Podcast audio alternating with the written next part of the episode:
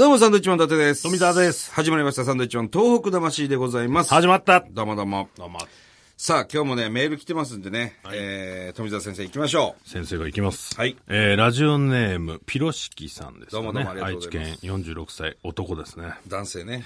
えー、この夏、はい自動車単独ロシア横断に挑戦し、ほう。お？8月29日に無事にサンクトペテルブルクを回って、モスクワまで到着することができました。ゲえな、おい。なんかもうなんだろう、その1行目の書き出しでもうパニックですけどね。そうですね。えー総距離1万2000キロを18日間で走破したんですがうわ、1万2000キロは日本列島を2往復半したことになります。はいえーまた18日間というのは1日平均660キロを走行したことになりますが、友人に愛知県から岩手県まで毎日走行したのと同じと言われうわ、うわ、うわ。そういう意味ではすごいことをしたもんだと改めて思いました。えー道中、最も考えさせられたことをお伝えさせてください。訪問した町であったロシア人の方々に大変お世話になったので、その恩返しという意味で、それまで見過ごしてきたヒッチハイカーを乗せることにしました。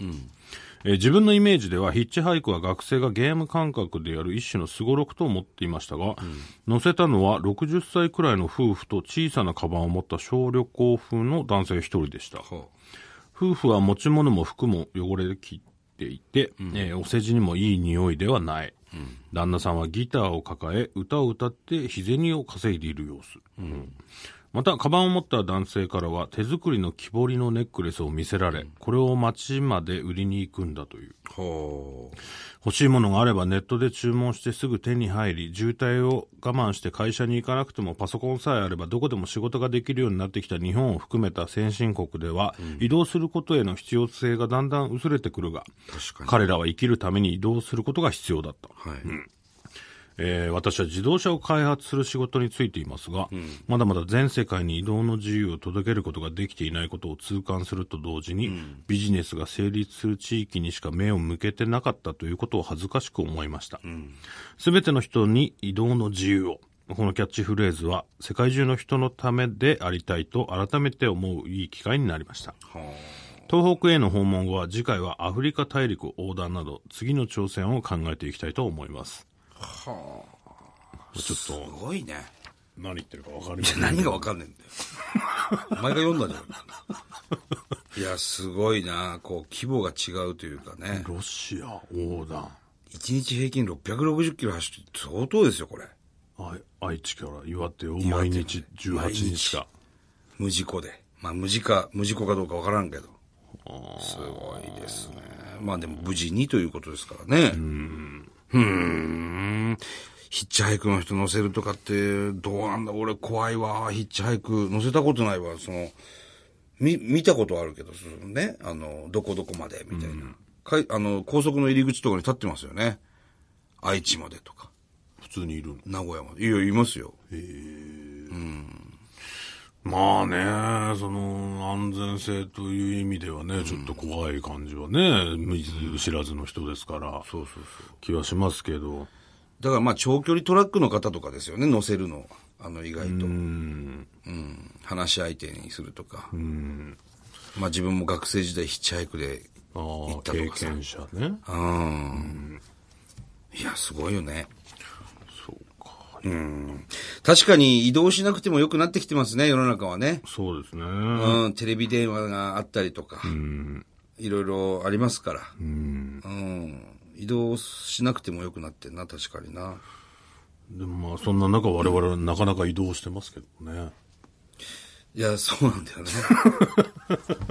これだからね、あの、お笑いライブなんかでもその、映画館で、えー上映したりするお笑いライブなんかもあるわけですよ。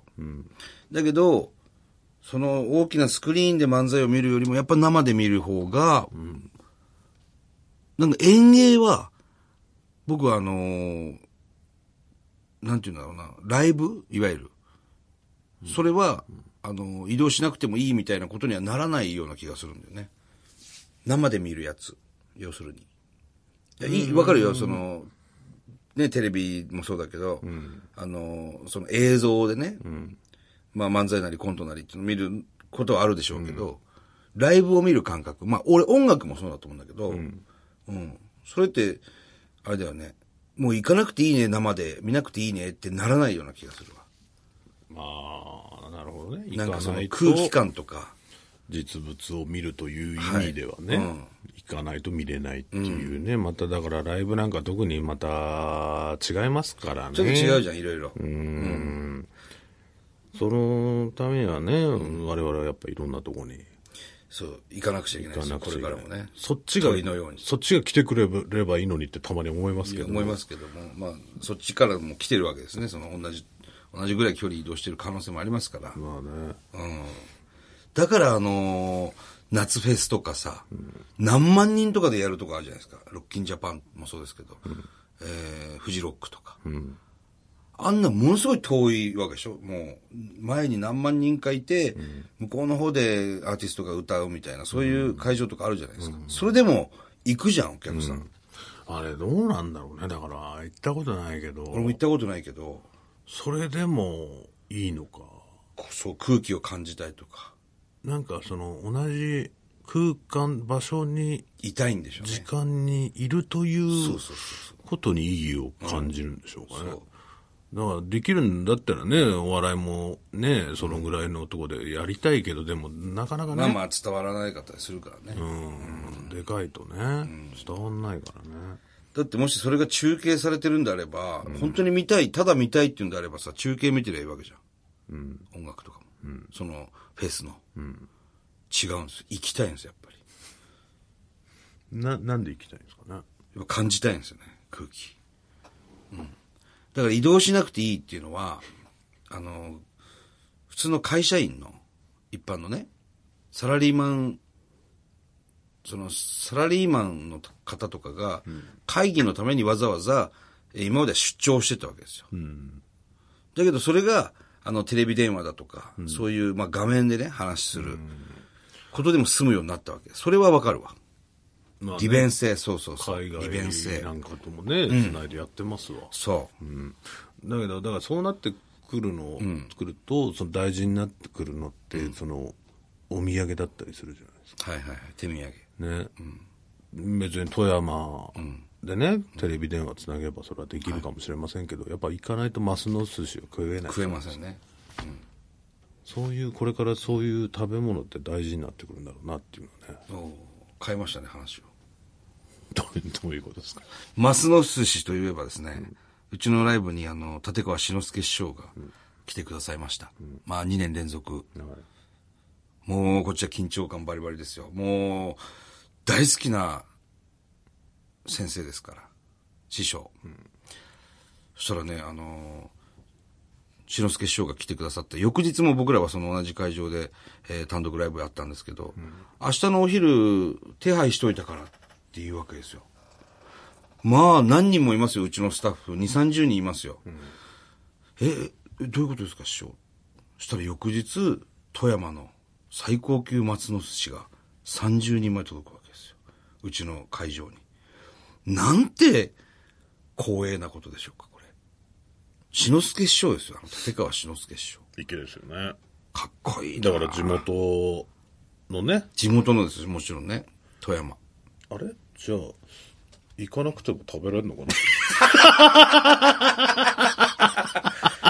行けば行ったでまた美味しいですよ。まあねそらね、出来たてが食べられるわけ。安くってもらえたってことは行かなくてでもお寿司なんていうのはもう多少、あの、マスの寿司、押し寿司なんかはちょっと時間経った方が美味しかったりするから、あそうなのうん。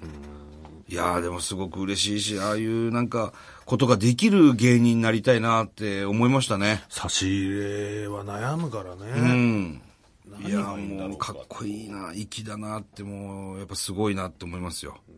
うん。だって弟子でもないですよ。事務所も全然違うんですよ。ジャンルも違います、はっきり言ってね。落語家さんとうちらみたいな漫才コントやってる芸人。お昼全部出すんですよ、もう。しかも高級品なんですよ。もうちょっと僕もね、見たんですけど。あんなあんだねだから一人用みたいな感じすごい美味しいマスの寿司届いた。マスの寿司ね俺だから子供の頃からマスの寿司は好きではい。あ、本当のお寿司、いいわゆる、握りとか食えないもんね、お前は。そう、生もの苦手だけど、その、マス鮭系は食べれるから、親父が、たまに買ってくる。たまに帰ってくる親父が。たまに帰ってくると、また、まあまあ、たまに帰ってきますけど、出張なのかなんかわかんないですけど、行くと、そマス寿司を。れを買ってきてくれて、また早く行かねえかなって思ってたんですけど、出張に。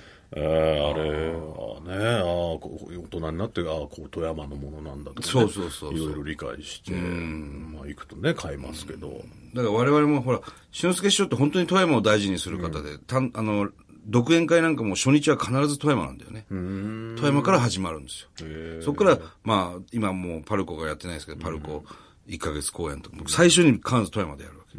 俺らも俺らであの単独ライブ、千秋楽は絶対仙台でやるっていうのは決めてますけど、すごく地元を大事にするっていうところも僕は師匠の素晴らしいところでね。